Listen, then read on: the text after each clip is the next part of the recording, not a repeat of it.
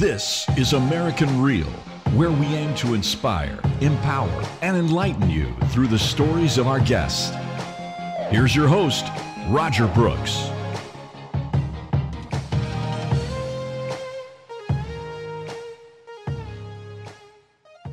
Is it likely that many people aren't trying to be evil per se? They're just not aware?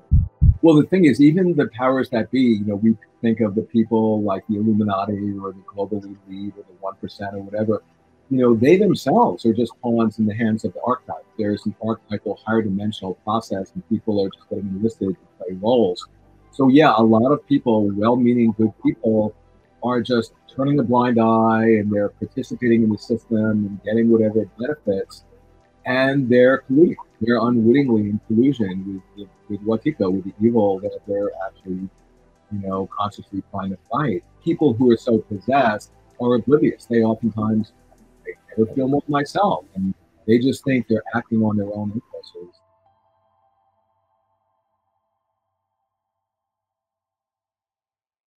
This is American Real. I am Roger Brooks. My guest today is Paul Levy. You are a wounded healer in private practice and a pioneer in the field of spiritual emergence. Paul, welcome to the show. Hi, I'm so happy to be here. Really, thank you so much for inviting me. And man, I've I've really been looking forward to this conversation for a long time. We um, we were introduced by a mutual friend, Anthony Brunelli or Tony Brunelli, who I've known my whole life, and you've recently met. And we have this deep connection that goes beyond what I think Tony even told you. So the first thing is I'm broadcasting here in the studio from Binghamton, New York. That's where you went to school.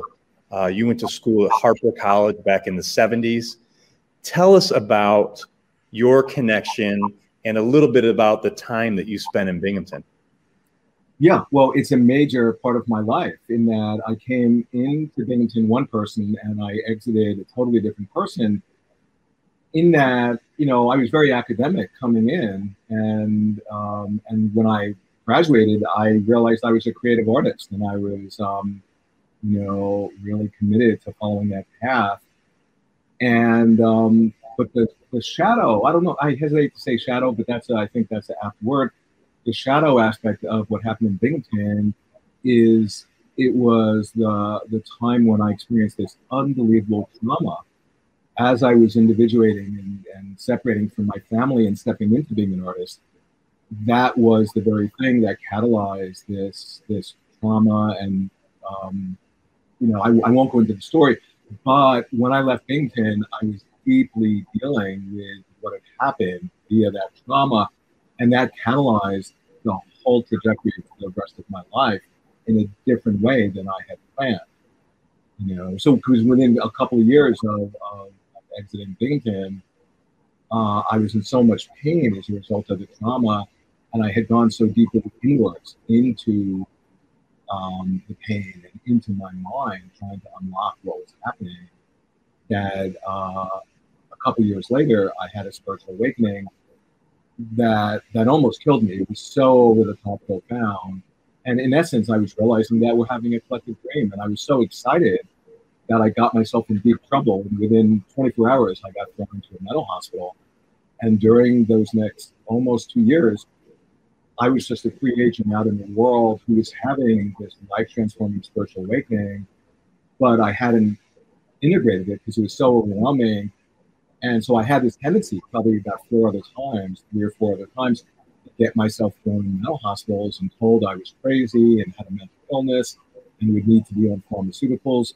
And I knew it couldn't have been made more clear to me, you know, um, that I was having a spiritual awakening. So I never for a second bought into that but that experience that destroyed my entire family. You know, I haven't had a family for like 20 years or something like that.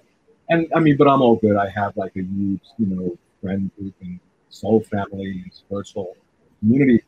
But that was part of what happened, and the whole seed for that that started in Binghamton. Man, and and we'll get into that a little bit more, I'm sure. But um, the other connection I wanted to bring to your attention is that I went to school in Portland, Oregon, and that's where you reside. Oh my God, that's where I live right now. Sure. Oh, that's crazy. Yeah. So I, I, I spent uh, about six years in Portland. Um, that's where I feel that I kind of found myself. I, you know, I went as far across the country as I could uh, to actually leave Binghamton. And then after I got married uh, to my wife, who's from Binghamton, we moved back. But I also have a deep connection to Portland. And uh, just, uh, you know, it was an amazing time. And it's a, wow. a really amazing place in our country. Right. Totally. But um, Paul, I, I also wanted to tell you this morning before I came into the studio, I did something a little different than I normally do. I, I drove my car over to Recreation Park. Oh, wow. Which is on Beethoven Street. Right. And I just sat and thought and really just did nothing other than think. And I wanted to try to set the stage for today. And if you could tell us a little bit about your experience at Recreation Park here in Binghamton and how that may have changed your life or your life trajectory. Sure. Well, I mean, there was a summer, an amazing summer. I think it was probably closer to when I was a senior, or maybe I was still, you know, or just finished or about to finish and um, I was living in a house right across the street from from Rec Park, and every morning I get woken up by the carousel, and um, you know, so that's one of my fondest memories. And I think I'm pretty sure that's the first time that I took LSD. It's not that I do that a lot these days, um, but I'm pretty sure. I, I just remember like I was lying in the park on the grass, and a friend of mine asked me because I had a bunch of friends with me who were really curious to see my first trip on acid. And he was asking me, Oh, has it come on yet? And I remember at that moment, I had totally melted into the earth and I was one with the universe. And it was just one of those questions that was just very, um, kind of very funny to me. So, yeah, I have some real associations uh, to Recreation Park for sure. And, you know, the, the other thing that I have your book here, Dispelling Wetiko. I just started getting into it. Wetiko, and I would love for you to get into it to kind of set the stage for today's conversation. But basically, from what I understand, it means the mind virus, correct? Yeah, I mean, that's one of the meanings. You know, it, it's this Native American term, and it really connotes like uh, the spirit of evil. And it's sort of um, a psycho-spiritual disease of the soul.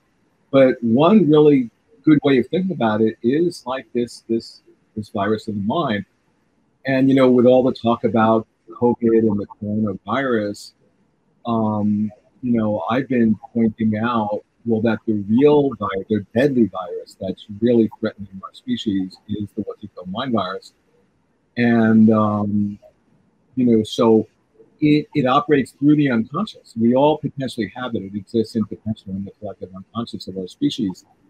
And um, it only has power over us to the extent we don't see it that's why my whole, you know, I have two other books coming out in the next year on the mind virus. And I'm trying to point it out to people so that they can see it. Because when you see it, you take away its power and you empower you know, itself. And um, what it does, so see, every spiritual tradition from time immemorial is pointing at Wetiko just not using that name. They're all describing it in one of a kind way, very creatively, and also thinkers and philosophers and creative artists.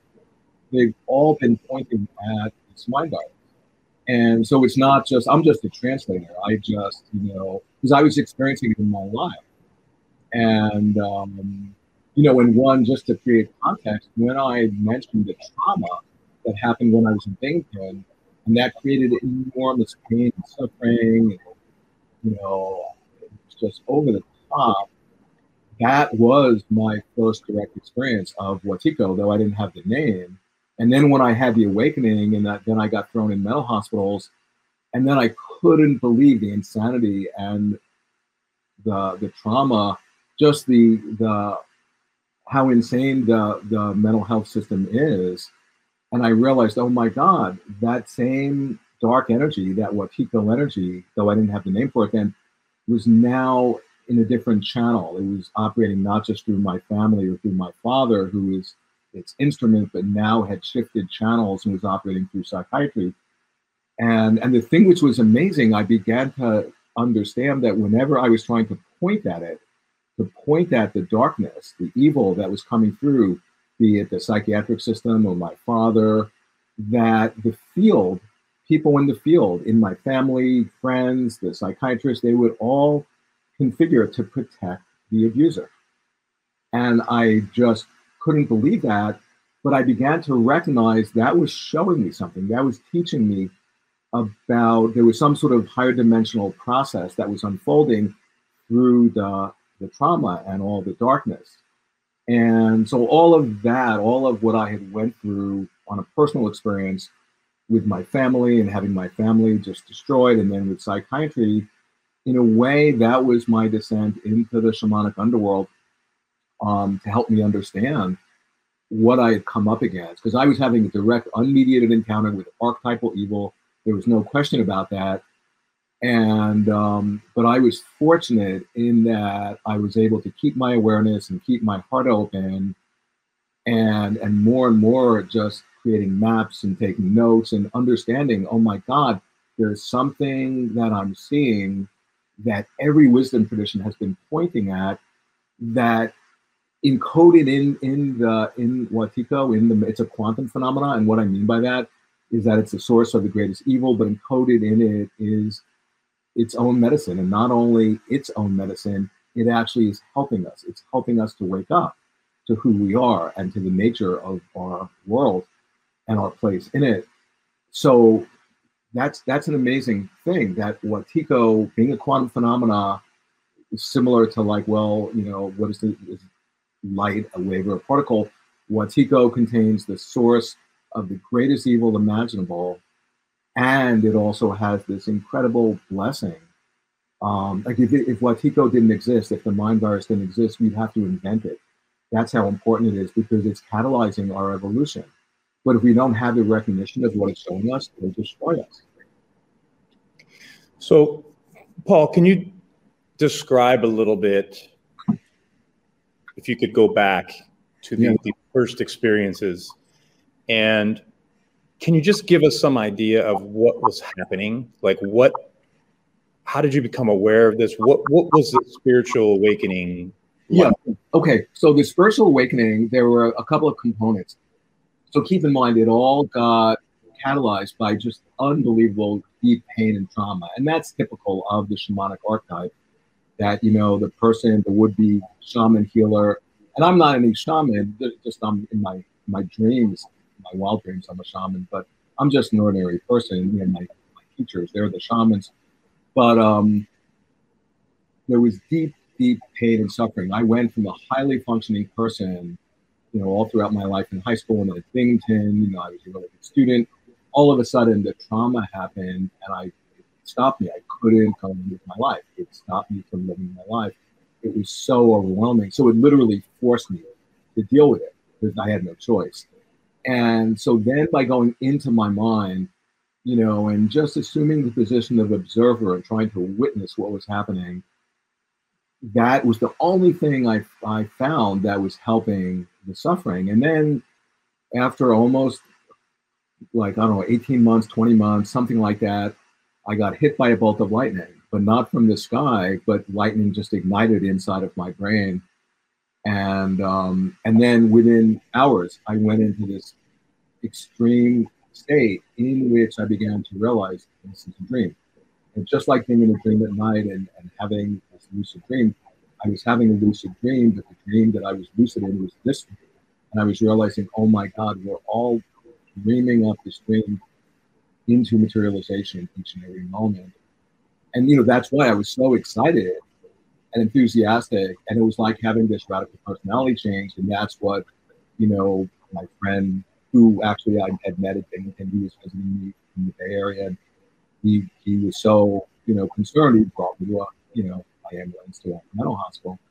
And so, on the one hand, that was the first part of the experience, having the recognition of the dreamlike nature that we're all characters in each other's dreams, we're not separate. But then, as it unfolded and I got like thrown in mental hospitals and just abused by psychiatry, you know, and I can go into that. It was unbelievable nightmare, um, you know, what what they did. But the essence was then I began to have a direct encounter with evil. And so it wasn't just like this awakening and it's all light and love and all that. I mean, that was at first. But then it was as if me connecting with that light then made me aware of these darker archetypal forces of evil.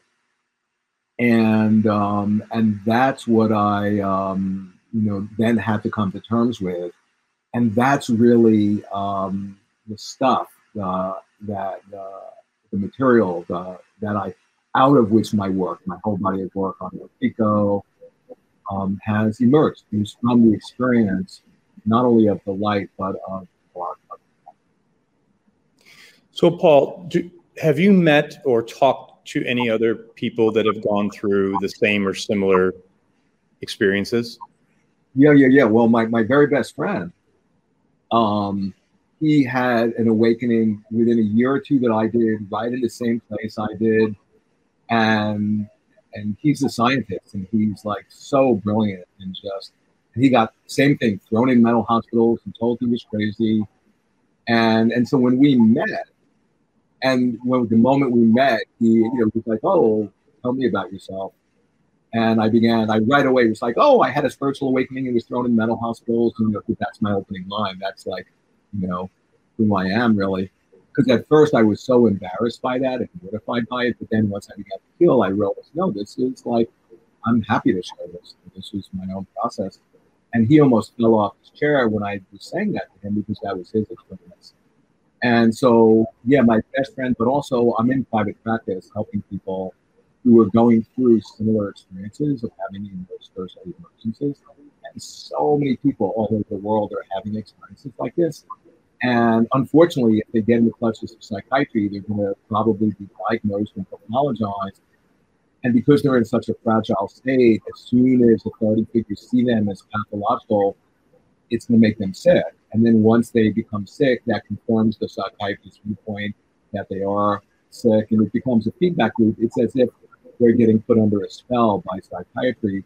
And there are literally people who are, you know, it's tragic, who are probably in backward wards of mental hospitals who are having spiritual emergencies, but it didn't get recognized and they were failed initiation and they just got caught in the web of psychiatry. So I think there's so many people around the world who are, you know, seeing there's this is like, you know, there's something insane going on in the world with the Wetiko virus, it's a collective psychosis. So, so many people are, are realizing there's something amiss. They're recognizing there's something there's evil happening. There's like this collective insanity.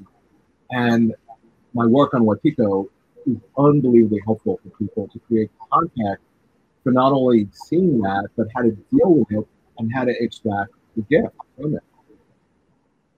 So where do you get where do you how do you do your research and how do you how were you able to write this book? You know, like where did all of this come from? Right, right. No, totally. And and that's where like in the I think in, in the in the back of the book, I had written the book, I had given it to the publisher, and um, and then they said to me, "Oh, well, could you um, add a personal context? Or how were you able to author such a book? What gives you the authority to write about evil in the way you do?" because you know I have uh, absolute authority in writing about it because it came from my own experience, and I don't need any outside validation or certification. And um, you know, so I did. And the afterword of that book, I, I wrote about the initial experience. So I began having experiences not only direct encounters with archetypal evil, but also having these experiences that were so out of ordinary and so out of the bounds of what was considered possible and actually experiences that were what I thought were impossible, that were just happening. And I began to understand, and I'm still unpacking what was shown to me during the awakening, that I was more and more like getting initiated into this new dream and what that actually means, and how um, that is something that when you plug into that, you know, you connect with fact that we, we are these creative beings and that we have this immense creative power. So it's interesting because me having this understanding and this experience of the incredible creativity that is flowing through me and that's flowing through all of us, it has to do with that encounter with evil. It's as if imprisoned in the darkness is our creative spirit. And if we turn away from it, then we become, you know, split and fractured and fragmented. And and then we're not really able to tap into our source, which is the creative source of the universe. But there was something about the direct encounter with evil and the fact that not turning away from it, but you know, 24 7 for 40 years, I've been trying to unpack what came my way. And the more I integrate it, the more I'm just becoming a channel for you know my books to, come through. So, and Paul, at a rudimentary level, we hear things like the dark night of the soul or embrace the dark side. Is this kind of what you're uncovering here?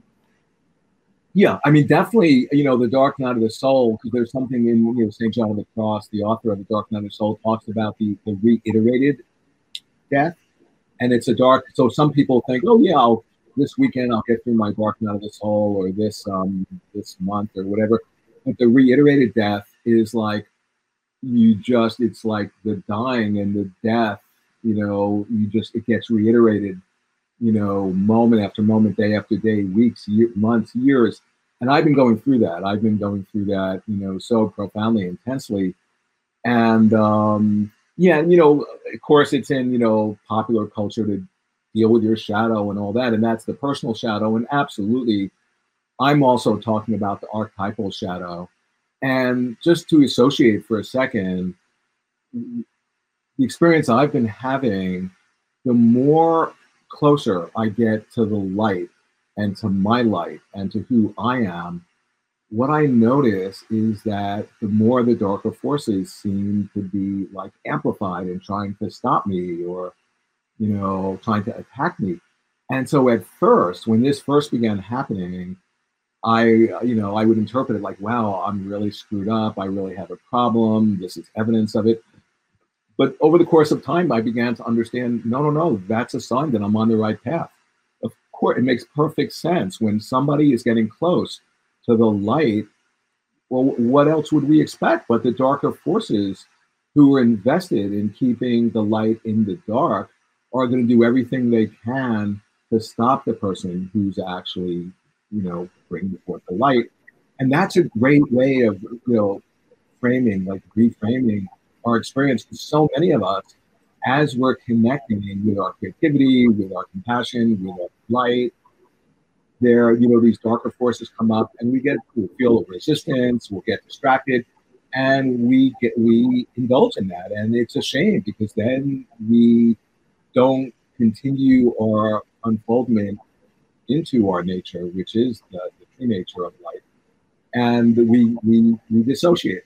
So I'm hoping me saying this is going to help people who are really in the arena of trying to like come to terms with their own nature and their own light instead of you know turning away when they meet obstacles and resistance. No, those are allies. Those are like pointing that you're on the right path. Yeah, and I have to tell you, many you know I've I've I've had the opportunity to interview many, many people who are peak performers in whatever field they are. And many of them say the same thing that the, the more good you do, you know, the, the closer you get to your goal, the more resistance there is. So the science behind this, whether you call it the law of the universe or, or whatever it may be, that is there. I mean, and, and, and for you to, again, once again, emphasize it at a whole different level from a scientific and from a personal level, just I think reinforces the fact that this is a, a, a universal law that yeah is inflexible. Totally, no, totally. And the thing is, is you know, what I'm pointing out. So if we don't come to terms with what Wetiko or whatever name you call it in the apocryphal text of the Bible, it's it's all you know. They point at Wetiko. They call it um, counter the spirit, the counterfeiting spirit. And interestingly, that got edited out of the Bible. And I point that in my next book that Wetiko was on the editorial board of the Bible, making sure that the counterfeiting spirit phrase got edited out because it can't stand to be seen. And what the counterfeiting spirit is, is that it doesn't have any creativity at all, but it's a master impersonator. So it puts us on, it will impersonate us. And by putting us on, you know, has a double meaning of um, putting us on like a suit of clothes, but it'll it'll trick us, it'll fool us. That's to put us on, and then we then, if we're not awake in that moment, we'll identify with counterfeiting spirits, its image of who we are, of people's version of who we are. Limited, oh, I'm wounded, I'm traumatized, I'm not creative, or whatever. We then step into its image of ourselves. And as soon as we do that, then we're gone because you see, the thing about Wetiko, it can't possess our true nature because our true nature is beyond being possessed. But what Wetiko does, it sets up this simulation of who we are. It impersonates us as soon as we identify with its simulation, then it has us because then it possesses, then it can possess that. And then it's like we become the puppet on a string and it's controlling the strings. And um, the point is this, is that by whatever name we call it. And in fairy tales, it's important to find the name of the demon. When I'm pointing at, yeah, like, you know, it doesn't have to be Wetiko, it can be any name that really objectifies and speaks to your mind that helps you to have the recognition of this energy. That if we as a species don't come to terms with Wetiko or whatever name you call it, we're, we're totally doomed. There's no question about that. Um, but yet encoded into Wetiko's spirit, like I've been saying, it's it, it's offering us, it's helping us to wake up to the dreamlike nature, and it's it's showing us the, the how important the psyche is in creating our experience. It being a dream, you know, the origin of dreams is the psyche. And so the point is, is that Wetiko, it's actually when we have the recognition of it, it's unlocking the creative spirit that it's in because it doesn't have creativity, but it'll like plug into our creativity and inspire us to be creative in a way that feeds it and fills us. Okay. So that's pointing out that the real cure for Wetiko is for any of us to really plug in to um, our creative nature. And then particularly when we connect with other people who are doing that, and we get in face with each other, that's where we discover we could we can, we can change the change the way we dream. And that's not any new age rule. That's like what this is all about. And that's to actually realize that we can participate in our own evolution. So, Paul, what would you say uh, from a percentage basis? Out of 100 people, out of a 1,000 people, out of a million people, how many people understand this? Well, from one point of view, like I would say everyone does deep down our nature understands itself and our nature we've already had realization you know? And and people are presenting a very convincing i call it like the halloween costume. They're they're you know presenting a very seductively convincing halloween costume that they don't understand it. And um you know so i mean your question is a really it's a it's a it's an interesting question because from one point of view, I could say, oh, many people don't, or most people don't, or one out of a hundred do, or whatever. But from another point of view, um, this this universe is a dream that's pulsing in and out of the void every nanosecond, recreating itself anew. And how am I, as a dreamer, going to dream it? Am I going to dream that oh, people really don't get it, and then I have to try to enlighten them? Well, if I'm doing that, well, then who's the one who's asleep? It's me, because their nature is to be awake. So, what I've learned to do, and my teachers taught me this. An example being when I would go to my teachers, I met these two of my teachers. Um, they have a monastery right outside Binghamton. You know, you can get to meet them. And um, I would, you know, they were in New York, and I had gotten out of last hospital, and I was deeply, deeply suffering from the trauma not just from my father, but then from the hospitalization. And I would go to them like every few days for years, telling them the pain, the suffering, and the demons and the evil. And um, And at a certain point, I realized they weren't taking me seriously. I mean, they were honoring what I was saying, but they weren't getting hooked on it. They weren't seeing me in this limited state. They were seeing me in my wholeness. They were, you know, the Paul that they were having a relationship to was, you know, a healed, full, awakened Paul. And by them seeing me that way, and they could only see me that way because they were in touch with that part of themselves, that created a bridge that helped me to step into that part of me, you know. And um, so what I realize is that that's what I do with people. If I get entranced by their Halloween costumes, what I call it, by their limited wounding part, then I'm colluding with their wound. And that's what a lot of therapists do. Oh, I can help you with that. But they're still like solidifying the person who's being wounded. But if you actually see who they are, they're in their wholeness, and you can only do that if you're in touch with your own wholeness, you are helping them to snap out of the spell of imagining that they they're that they have a problem. Because that's the insight of the Buddha in essence. The Buddha realized that our situation is not problematic in the way we've been imagining it. You know, that's that's the realization of the Buddha in essence. So it it I'm just trying to get to the you know the the base of this, you know, the most basic form of like in our current climate right now, you know, what do you say to people? What can you offer to I don't know if we call it dispel this or to yeah. understand it. Right. Well, the thing about Wetiko, there is, you know, one of the things that I, I do in my work, I'm continually circumambulating it and describing it in an imaginative way in as many in as many ways as I can imagine. You know, because as soon as you say, "Oh, it's this," well, then it's not that; it's something else, and um, you know, it's not in a particular form. And um, but one way of understanding Wetiko is that it's a form of blindness, okay?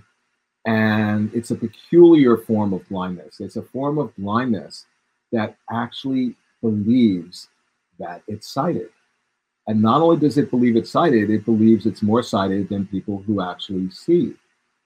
And um, so what's going on in the world, it's really um, the real fundamental aspect with the polarization in the world, you know, and Wetiko feeds off of separation and polarization and fear. With the polarization in the body politic right now, it's not productive to try to convince somebody who's seeing in a different way than you are, oh no, they really can bring in evidence and facts, and it doesn't make a difference because um, to if you're preaching the light to people whose eyes are blind, it's not going to help. So then, what I point out in my work is that uh, a better strategy is to teach people the art of seeing, how to see, and and that's really interesting. I mean, that opens up a whole deeper conversation because okay, that sounds great, but what what does that mean? Like, how do you do that? And one thing that comes to mind. So many of us have outsourced our own experience. And what I mean, we don't see ourselves, we see ourselves through the imagined eyes of how we imagine other people see us. So we've outsourced our sense of self to others. And the idea of taking back that projection and actually seeing through our own eyes, you know, that's this this radical shift so it involves, you know, really um, connecting with our own, because, you know, I, just want to bring in um, quantum physics. I wrote a book about quantum physics because quantum physics, and I'm happy to describe this, is offering, has discovered the medicine for Wetiko. And, um, and, you know, one of the things about quantum physics is that it's pointing out the act of perception is a key part of the universe. So as we in the moment that we're perceiving the universe, we're playing this crucial function in the creation of the universe via our act of perception. And that's something I could say a lot more about. So, okay. Um, and, and I'm really glad you brought up the, the science part of this because I think one naturally goes to, you know, if, if, if people think this is hokey or whatever they want to think, um, the fact that you're able to talk to the science of that, you know, um, is I think, very beneficial for people to hear. So, yes, if we could get into that a little bit.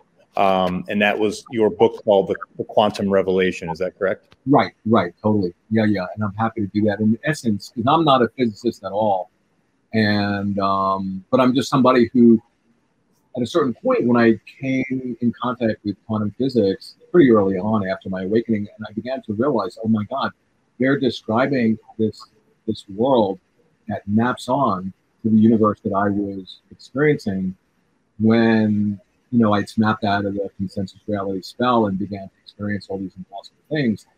Quantum physics was describing that, and so in essence, quantum physics you know came into our world you know 100 years ago, more or less, and before it, it, it emerged in our world and in our minds, you know, the pre-quantum physics physicists thought this universe existed objectively, and they were separated and they were passive observers, just trying to study it and explore it and try to understand how it worked.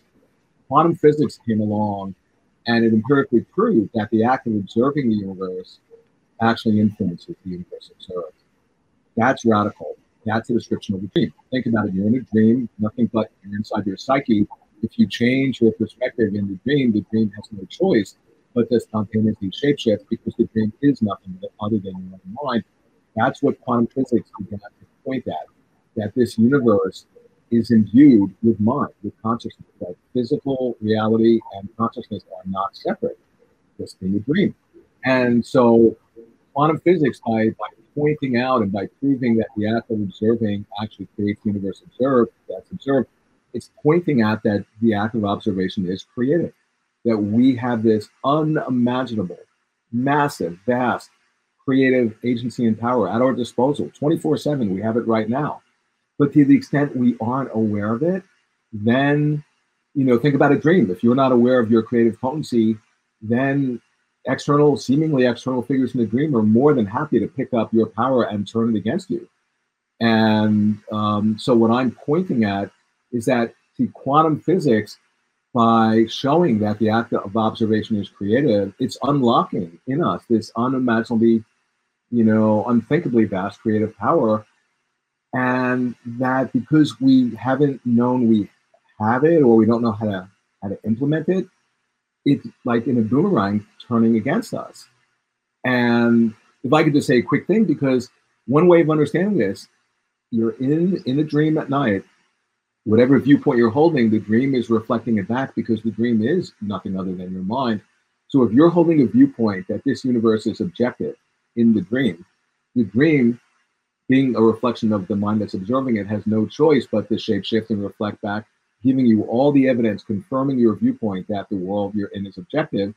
So now you have the proof of your viewpoint, so you get more fixed in your viewpoint, and the more fixed in your viewpoint you are, of the world being objective, the more the world will appear as objective ad infinitum. That's an infinitely self perpetuating feedback loop whose origin is your own mind, and you've literally entranced yourself by your own creative power. That's what I'm pointing at. That's Wetiko. And quantum physics comes along and is pointing out there's no objective world. That's a nonsensical idea that only exists as an idea in your head and it doesn't have any correlate to reality. When you really inquire into that, it can help not only to unlock your creative power, but then it points to wait, who is the subject? If there's no object, I as a subject need an object to be in relationship with, uh, have to be a subject. If there's no objective world, then who am I? So, so quantum physics has promoted itself unwittingly to become a spiritual path to shed light on our nature. And um, yeah, so anyways, and the point is, is that Wetiko it feeds off of when we concretize the dream and we think it's other than ourselves. And then we react to our projections as if they're separate. And then we become conditioned and programmed.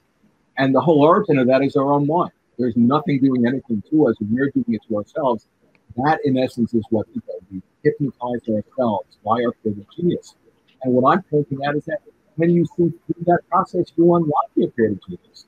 This is what alchemy is talking about. This is what Buddhism, this is Gnosticism, this is Kabbalah. Every wisdom tradition in the history of this planet is pointing at this.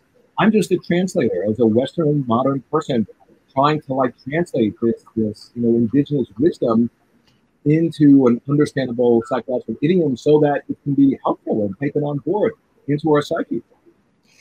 And Paul, are the powers to be fearful of of this, of uncovering this, of Yeah. talking about this?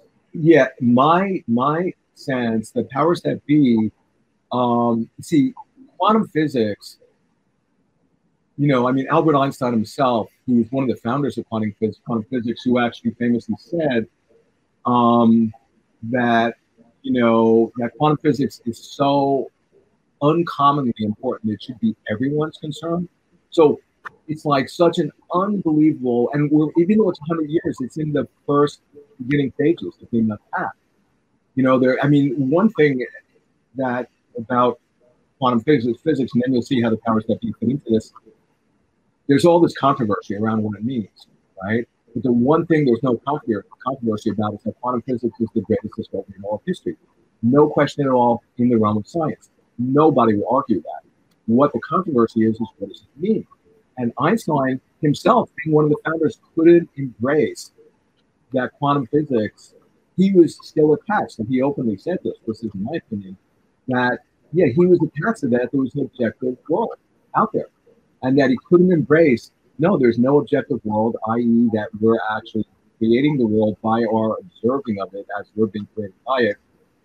And that he couldn't embrace that this was a dream. Now, the powers that be, my sense, they're very aware of um, you know the the power that's encoded in quantum physics. They certainly don't want people to understand that because it would empower people.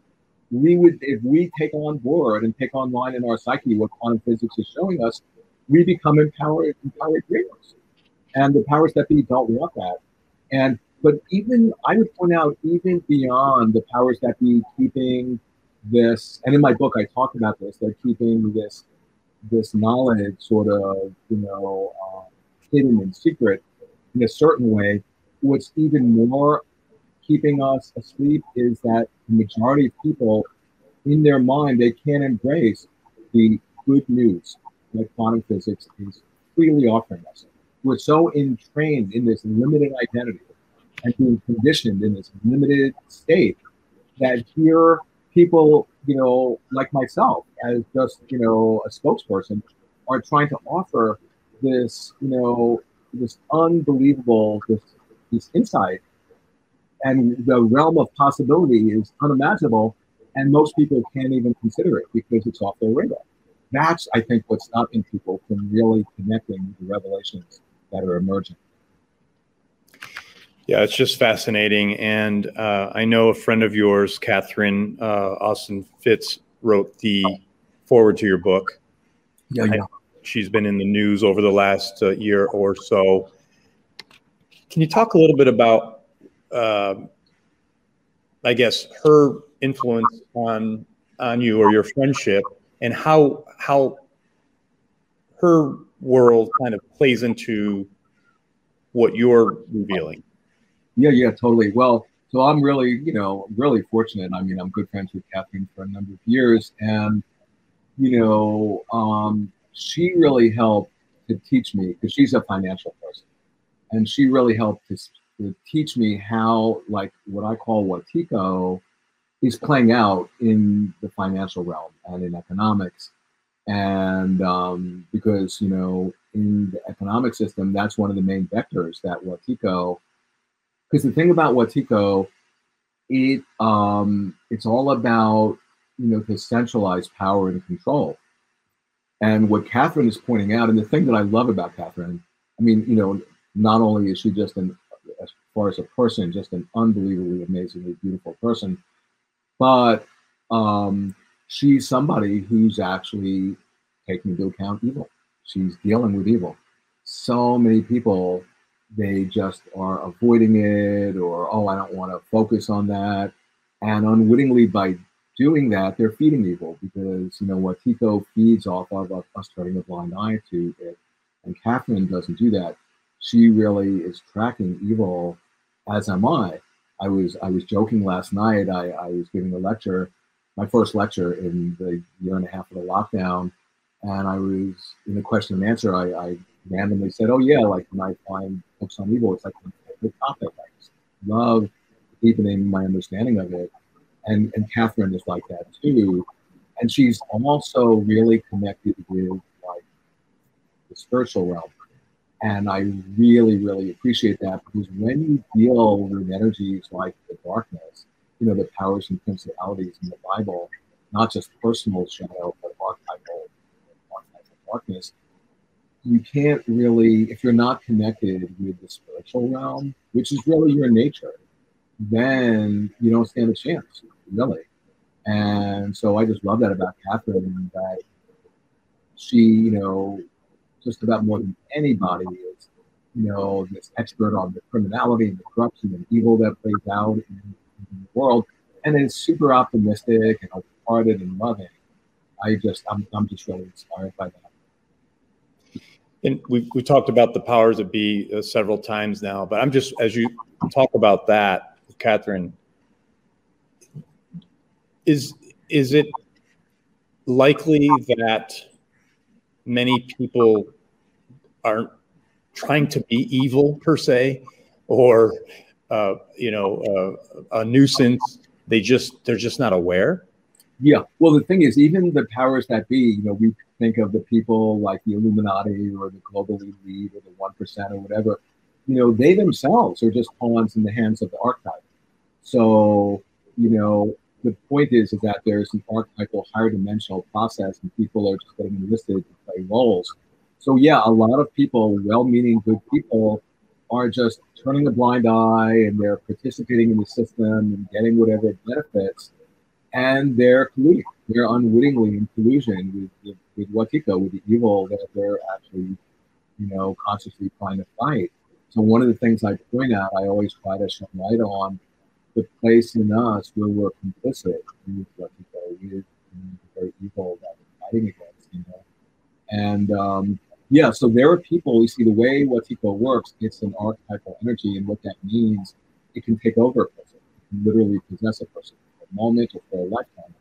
And then they become the outpost, they become the incarnation of you know that energy.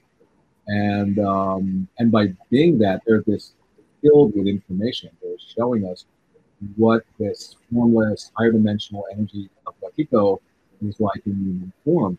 And people who are so possessed are oblivious. They oftentimes they never feel more myself, and they just think they're acting on their own impulses. You see, the thing about Wetiko, it's like this, this, this tapeworm that gets in your body and secretes chemicals so that you start to crave food that feeds it, and it grows bigger, and it eventually kills you and um, That's know, just, I, I get it. It just makes it so complicated because of that. Yeah, yeah, yeah. And then you see people acting out against their own best interest, right. supporting politicians who are actually not serving them. And that's an expression, that's an outer reflection of the Wetiko, the workings inside their psyche. And so, yeah, there are people who just unwittingly, you know, with the best of intentions, thinking they're doing good, are oblivious to the fact that they're they've offered themselves to be an instrument for Wetiko. You know. Now, if I could just say one thing too, because it's actually really helpful. Jung himself was super switched on to Wetiko, but he didn't know the name, obviously, and he called it totalitarian psychosis. He called it a number of different names, but he was tracking the same energy, and that was his phrase. And that's an interesting phrase because the way Wetiko works in a psyche, it creates a shadow government it, it gets into the executive function of the psyche and it actually subsumes all the healthy parts of the psyche to serve the pathogen, to serve itself. And then it'll colonize the psyche, creating the shadow government, dictating to the ego. And all the while, the person has no idea. And that inner process that I just described, that's the inner working of Wetiko, that's literally getting played out in the outer world, you know, through the totalitarianism that's creeping all over the globe because the thing about Wetiko, what makes it so like just psychedelic and mind blowing, is that it's an inner disease of the soul that explicates itself through the medium of the outside world. It's as if this inner disease in the collective unconscious is somehow able to extend itself out into the world and configure outer events so as to synchronistically reflect the state of a psyche under its thrall. Okay, that's that's amazing. That's that's like a dream. what I'm describing, where the outer circumstances reflecting the state of the inner person, that's a dream. So the point is, is that encoded in Wetiko, it's helping us to wake up in the dreamlike nature, you know?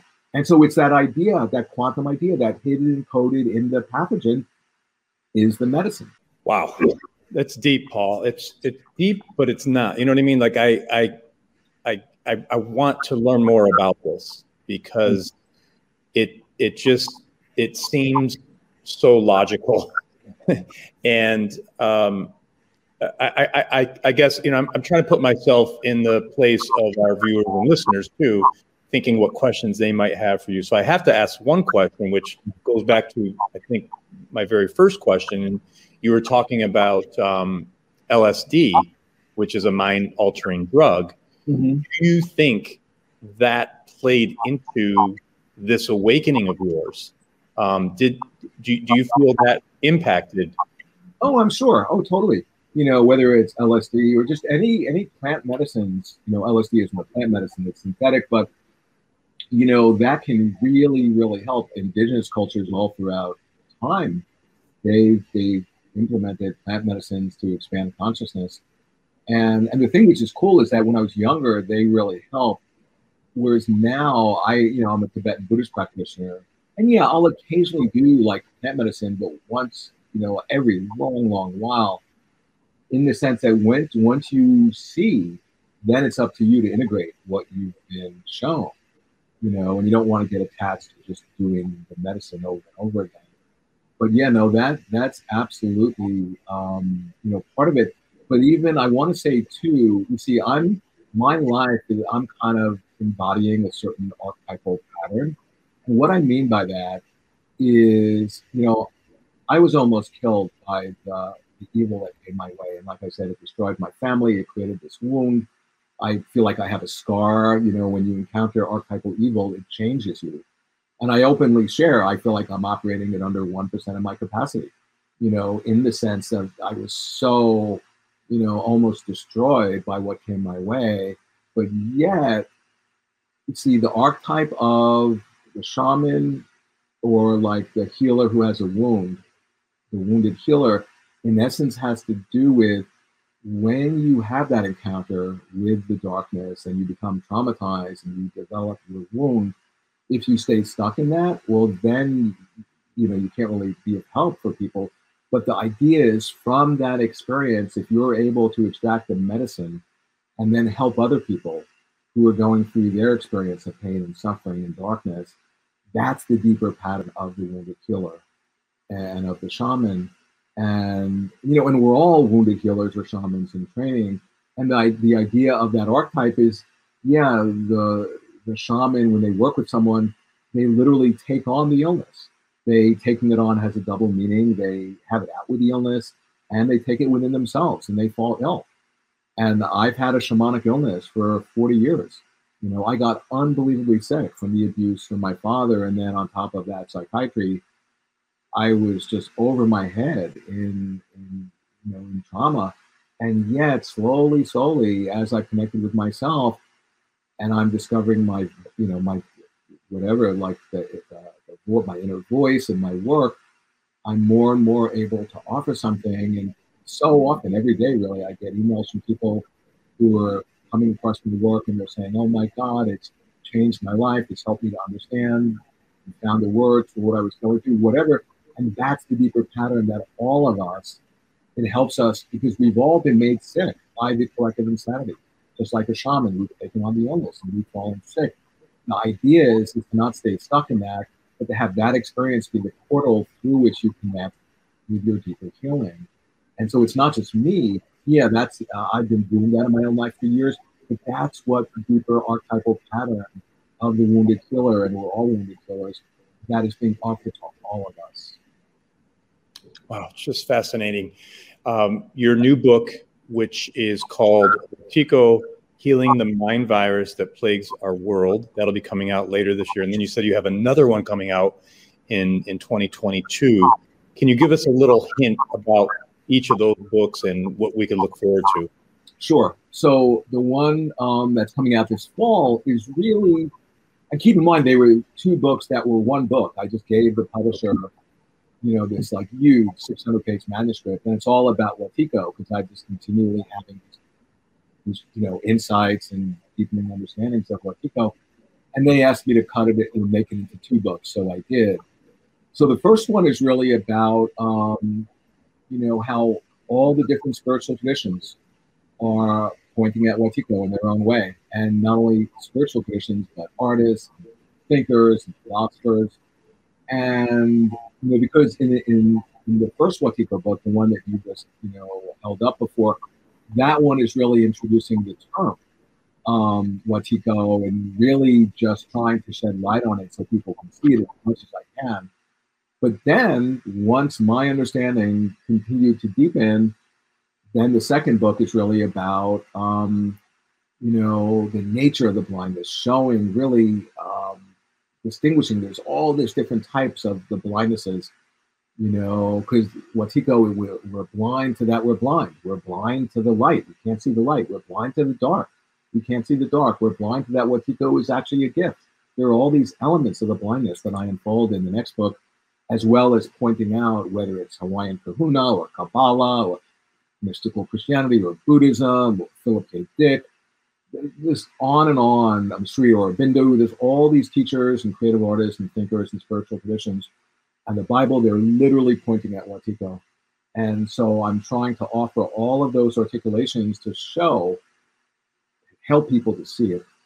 Because, like I keep on saying, when you see it, it has no power over you. But if you don't see it, it will kill you. Now, the book coming out um, 2022 that's really let's see how to describe that. That's basically pointing out that the what is this revelation itself. Revelation. Just like the quantum revelation, the Wetiko revelation is the tentative title of the book. And I'm pointing out that Wetiko is is a revelation. It's like it's a sacred revelation. It's showing us everything we need to know um, to to wake up to the dreamlike nature and to our dreamlike nature.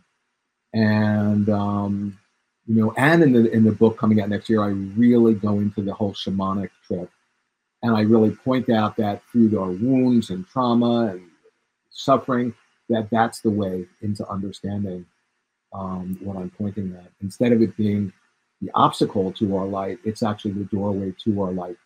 And so that's the next book. And you know who knows? I might even write books after that because it, it's like a gift that keeps on giving this Wetiko idea you know it's just so profound. And and i want to say it's getting out to the world more and more and more. I mean i've been you know like my Wetiko book uh, um, held up. Uh, it's out eight and a half years and it's selling more and more and more every,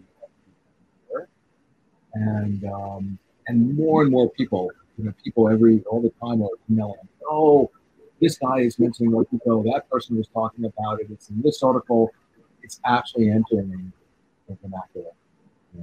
Because finding the name for the offending demon, that's you know, that's super important in like a myth or a fairy tale, because then you objectify it and it helps you see it, and that takes away its power.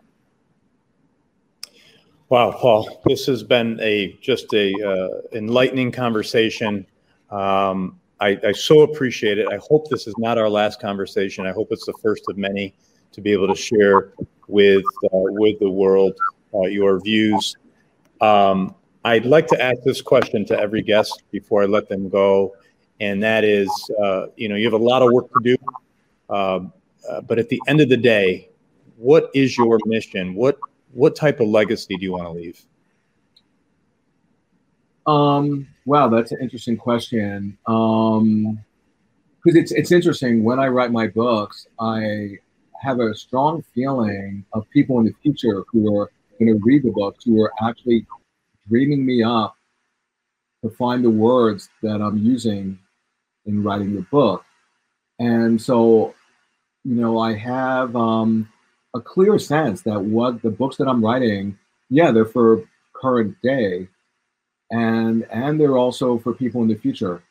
I, I have no doubt about that, you know, because it's reflected back to me a lot that oh I, I'm maybe a little bit ahead of my time, but the idea is is that I think what I would like when people think of me is that yeah here's somebody you know, and I wrote a memoir really going into, you know, my encounter with evil. And so I think it would be cool for me if people thought of me as, yeah, here's somebody who had a direct, a close encounter with evil, with archetypal evil.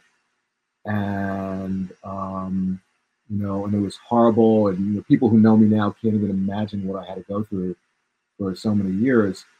And actually um, came out of it with an open heart and with love and compassion and with awareness. And even more than that, was able to translate the experience into something that's helpful. That I think would be a cool way to be remembered. Paul Levy, wow, welcome to the American Real family. If people want to reach out to you, if they're looking for your counsel, or if they want you to speak at their event, what's the best way to reach you? Yeah, so the best way, so um, awakeninthedream.com is my website. And on the website, there's a ton of free articles because I just want this information out. And then, you know, if you want to buy an autographed copy of the book, or, or you can set up a session with me, that can do that. But then you can contact me. There's an email way to email me from the website, and that would really be the way um, to do that. Yeah. Fantastic. Well, thank you so much for your time today. I've I've learned so much. I know our audience has too. And uh, again, welcome, and I hope to see you again real soon. I would love that, Roger. Thank you so much. Really, thank you. Thank you. Thanks for tuning in to American Real. Be sure to visit our website, AmericanReal.tv, or search for us on iTunes or YouTube for past episodes. While you're there, please rate us or leave us a review, as that helps others find our show. I am truly grateful and appreciate all of your support.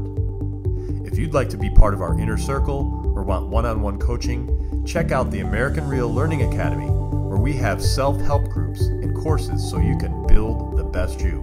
We also have a new Facebook group where you can connect with high achievers from around the world. If you want to go even further, maybe you're determined to write your own book or launch your own podcast, contact me today to see if we could help. You can reach me through Instagram or Facebook or email me directly at roger at americanreal.tv. Thanks for tuning in, and we'll see you next week.